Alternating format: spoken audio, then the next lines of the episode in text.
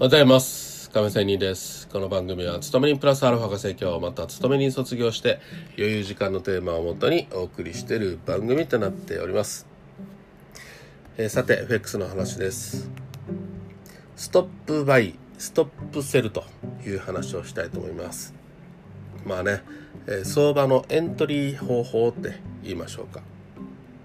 の話をしたいと思います。が、さて皆さん、えー、とエントリーどうでしょうか？うまくいいタイミング引きつけて売り引きつけて買いとかちゃんとやっていますかというところなんですけどもまあストップバイっていうのは買いの差し値逆差し値ですね。逆差し値でエントリーすること。ストップセルというのは逆差し値でエントリーすることです、まあ、それらを総称してストップエントリーと言います。ストップバイを例にして話を進めていくと、まあ、高値を買ってポジションを持つことに多分抵抗感があるかと思いますが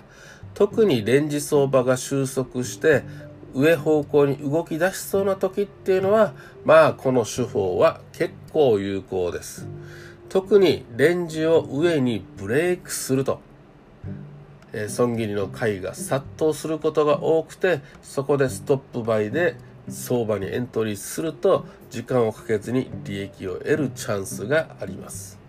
また応用編としてチャートポイントを超えるたびに段階的に買い上げていくやり方っていうのもあります。もちろん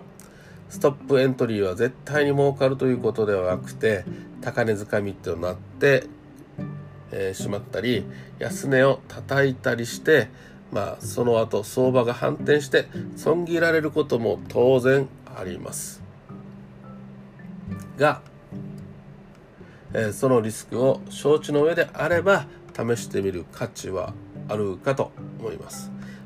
まあ個人的には指値で押し目買いや戻り売りをするよりもストップエントリーでポジションを持つことの方がまあかなり攻撃的だなと思います。これなかなかできないんですよ。高値で買ってガツンとレンジブレイクして上がるのを狙うということなんで。逆に底値も怖いですね。下がってる時にさらにねサポートラインを下回って落ちていくということをね狙った売りということなのでまあそこでね底値圏だった場合には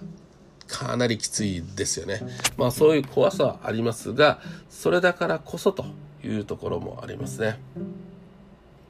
まあ、指し値で相場に入ったところは全くと言っていいほど、ね、えー良いことはないです。成り行くかストップエントリーでのエントリーばかりが結構私は多いんですがと言っておきましょう。それでは今日も良い一日を。See you!